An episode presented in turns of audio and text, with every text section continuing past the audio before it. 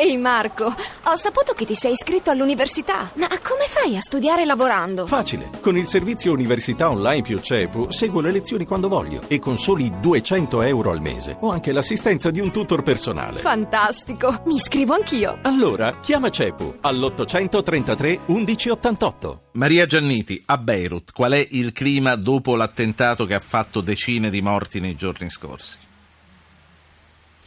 Come sai Beirut è una città che purtroppo, eh, vista, visto anche il suo passato, è abituata alle tragedie e ciclicamente purtroppo qui continuano ad esserci degli attentati, ma l'attentato che c'è stato giovedì sera, un attentato di simile portata non si vedeva veramente da tantissimi anni. Eh, sappiamo e ormai è chiaro a tutti, non bisogna poi andare a cercare eh, degli analisti strategici per capirlo, anche alla luce di quanto è accaduto a Parigi, che purtroppo quello che è accaduto alla periferia sud della capitale libanese è strettamente legato a quello che è successo dopo sole 24 ore a Parigi, come probabilmente a quanto è successo con l'aereo russo, sebbene appunto come sai l'aereo russo precipitato nel Sinai ancora non c'è la conferma che, stata, che sia stata una bomba a, a provocare il disastro aereo, sebbene ci siano stati più video dell'ISIS che abbiano rivendicato quel disastro. E quindi eh, è chiaro che il collegamento collegamento di questi eventi così tragici che sono avvenuti nel giro di uh, pochi giorni, poche settimane, in un lasso di tempo abbastanza ristretto, fa capire quanto la minaccia dell'ISIS uh, sia non soltanto forte qui nel Medio Oriente, dove ci sono molti paesi che combattono eh, lo Stato islamico, ma sia ormai una minaccia globale.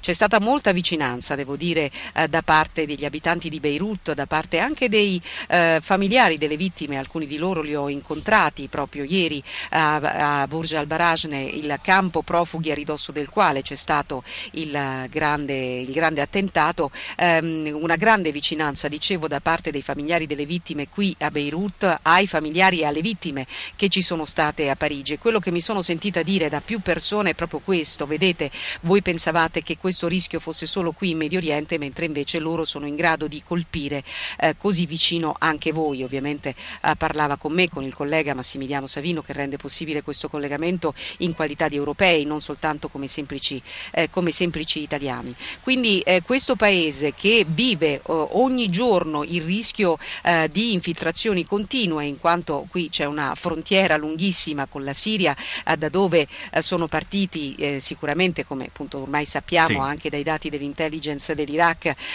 forniti dagli iracheni, i ehm, jihadisti che poi hanno creato il caos a Parigi sono gli stessi, o meglio meglio sempre dalla Siria sono arrivati quelli che hanno provocato il disastro qui. E quindi sì, Beirut si trova eh, in questo momento a vivere eh, la, la, la, lo stesso dolore, lo stesso dolore che vive certo. Parigi, eh, un po' sconsolata anche perché, come sai, l'abbiamo detto anche molte volte, eh, questo attentato che è stato gravissimo è stato forse è passato inevitabilmente in secondo piano, soprattutto per noi della stampa occidentale, per noi occidentali, dopo il dramma di Parigi, ma è altrettanto grave, seppur avviene in un paese che purtroppo è così vicino. Naturalmente. Eh, faccio parlare un ascoltatore ascoltiamolo insieme, poi ti saluto. Enzo chiama dalla provincia di Frosinone. Buonasera Enzo. Signor Enzo, mi sente? Eh, temo, temo, di no, probabilmente si è stancato da aspettarci. Eh, Maria, quindi eh, per salutarci, mi confermi che il Libano eh, è una posizione di crocevia assoluto per quello che sta succedendo tra la Siria e l'Europa?